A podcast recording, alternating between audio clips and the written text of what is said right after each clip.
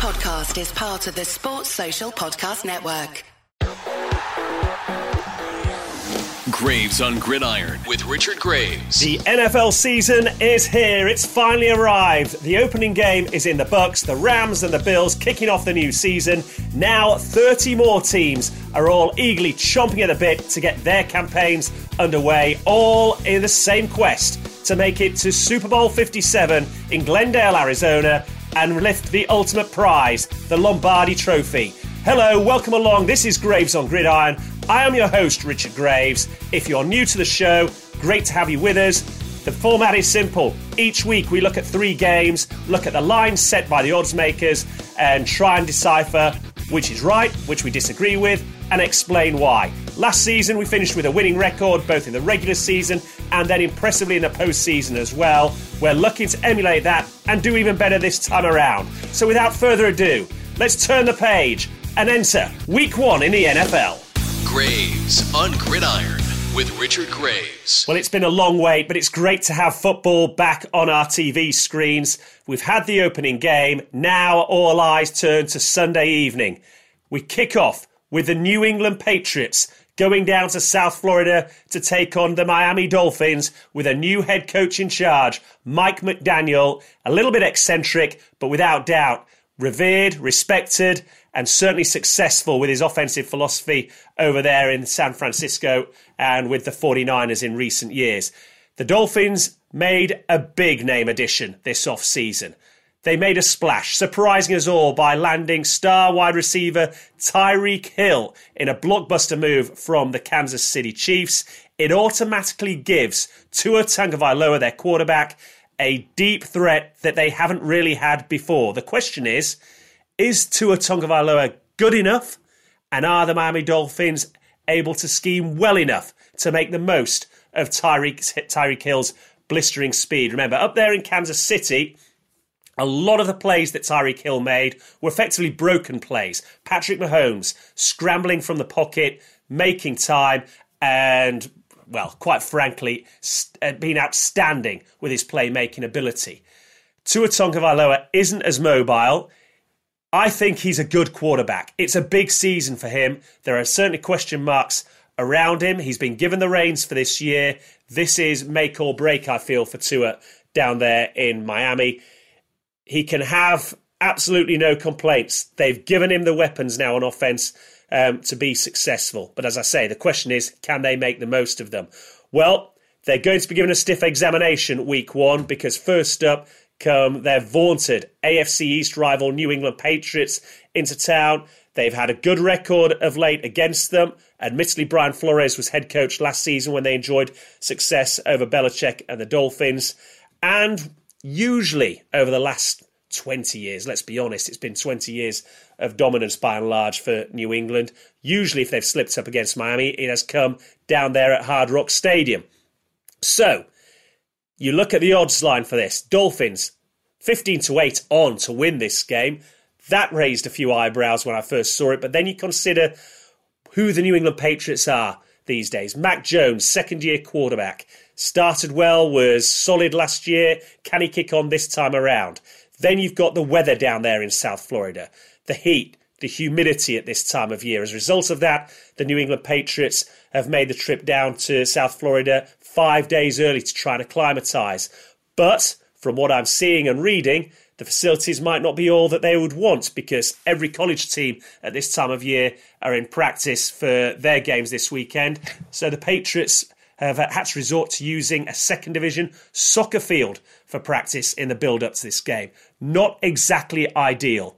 I like the Dolphins uh, as favourites to win this game, but I look at the spread four and a half points. Dolphins games last year, their defence was good. The Patriots have built success over two decades on having a good defence. I don't think it's going to be more than a one score game. I would be surprised if more than a field goal decides this. So the total points is the one that stands out to me in this. 46 and a half points is the line. Take the under in this. Under 46 and a half total points when the Dolphins and the Patriots meet on Sunday. The second game selected from the week one slate for me is the Packers and the Vikings. It's the late window game on Sunday, 9:25 p.m. UK kickoff. Green Bay going to Minnesota. This AFC North rivalry renewed. Aaron Rodgers, who else leads the Packers, the NFL's back-to-back MVP, but there is one glaring omission from Green Bay's roster this time around. Wide receiver Davante Adams is no longer there. In the off-season, he made the move to join Derek Carr and the Las Vegas Raiders.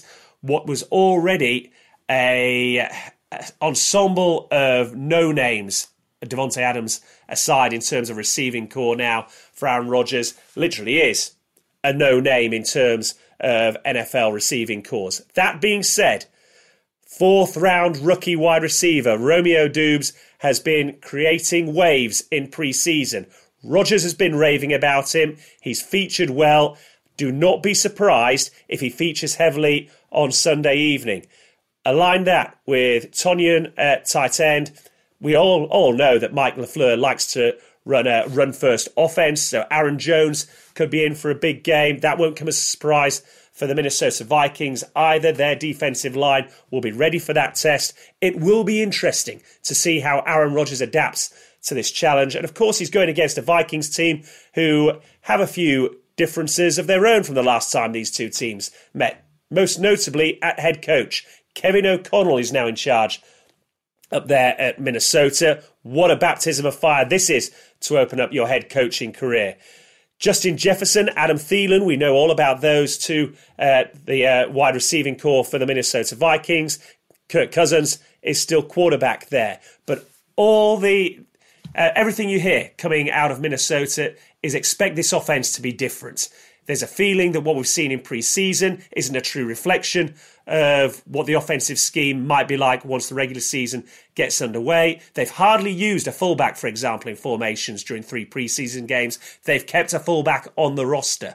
Um, they they often implemented just one tight end in their offensive formations during pre-season. It'll be interesting to see if that remains the case once the, the real action gets underway on Sunday night. But let's not forget, the Vikings are going up against a strong uh, Green Bay Packers defense. You've got Clark, the uh, sorry, Rashan Gary, um, the edge rusher to bring pressure. You've got Jaire Alexander in this defense as well for Green Bay. That by and large, they've been impressive over recent years.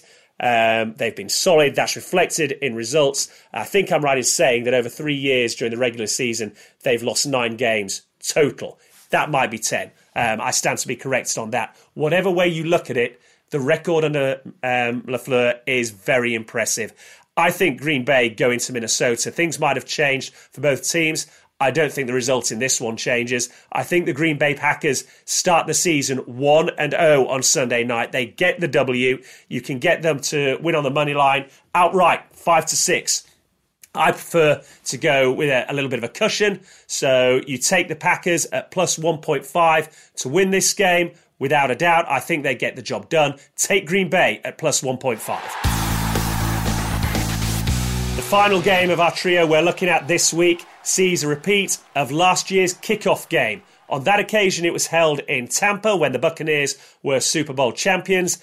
This time around, we go to Big D in the heart of Texas. The Cowboys host the Tampa Bay Buccaneers. There's been a ton of storylines around both these franchises throughout the offseason, none bigger perhaps than that surrounding Tom Brady, who initially decided to retire. Six weeks later, thought, nah, that's not for me. I've got another season left in me. So in his 46th year, Tom Brady takes the reins again of this Tampa Bay Buccaneers team. If you joined us for part one of this week's podcast doubleheader, you'll have heard me say that without Tom Brady, the odds makers had the Buccaneers at 33 to 1 to win the Super Bowl this time around. The moment he announces he's coming back for another season, their odds have come crashing down to 9 to 1 to win it all in February in Arizona. As for the Dallas Cowboys, well, they've had issues on offense. Amari Cooper traded away for a fifth round pick to the Cleveland Browns. They've lost Cedric Wilson, their third receiver, as well. Michael Gallup isn't fit after picking up an ACL injury in the postseason last time around. That means you've got CeeDee Lamb for Dak Prescott to aim at. and a, a bunch uh, of complementary pieces if he can find them. A job going to be made all the more difficult by problems on the offensive line. La'el Collins, the starting right tackle, he's gone. Tyron Smith, the starting left tackle, picked up an injury two weeks ago. He's out likely for the season. That means you've got a rookie in uh, Tyler Smith, 17th picked overall by the Cowboys, being thrown out to left tackle in his first game against this Buccaneers defensive line. You, you've got question marks over Connor McGovern at left guard. Will Dak Prescott be protected sufficiently to make plays? Time will tell. Without doubt, Dak is going to have to make plays if Dallas are, are to win this game. That being said, it's not plain sailing for the Buccaneers' offensive line either. Their entire interior that started last season is gone. Both guards, centre, retired.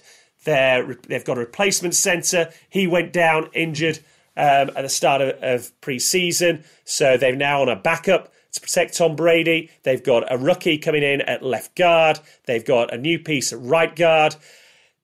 It's well known if you can put pressure on Tom Brady and move him off his mark, he is not the quarterback that we've all come to know, respect, and get used to, quite frankly. And you look at this Cowboys defensive front, Micah Parsons is a standout name. They've added Anthony Barr, who can also rush the passer, the uh, veteran from the Minnesota Vikings. You've got a fully fit Demarcus Lawrence, who missed 11 games last season. Sam Williams, the rookie second round pick, has been turning heads. He can get to the quarterback. I like Dallas in the opening game to get pressure on Tom Brady. I don't think this game will be as high scoring as it was 12 months ago, but I do think the Cowboys reverse the fortunes on that occasion. On that occasion, of course, the Buccaneers ran out winners. I can see the Cowboys pulling off the shock here. They are the underdogs to win this game. You get a one and a half point start if you want to take them on the spread, or you can go under 49 and a half points um, for total points. I like the spread. Take the Dallas Cowboys at plus 1.5 to shock the Buccaneers and claim the win on Sunday night. Graves on Gridiron. Okay, so those are our three games selected for the opening weekend of the NFL season. First up, just to recap, we're taking the under 46.5 total points when the Patriots meet the Dolphins, 6 p.m. UK kickoff on Sunday evening. In game two, take the Packers on the spread at plus 1.5 to overcome the Vikings in Minnesota. And then perhaps the shock of the evening, we're going for the Dallas Cowboys to overturn the form book and take down the Buccaneers on the spread. Take the Cowboys at plus 1.5. First and foremost, remember this is intended to be a bit of fun, so only gamble uh, what you can afford to. Um, enjoy it, enjoy the games, enjoy the return of the NFL season, uh, and let look. It's going to be a long season as well. We're looking forward to a lot more of these podcasts, a lot more games to preview as well, and be sure to join us when we're back next week with another edition of Graves on Gridiron. Subscribe to Graves on Gridiron wherever you listen to podcasts and keep up to date with the latest on Twitter. Search for Richard Graves 1. That's Richard Graves, the number 1.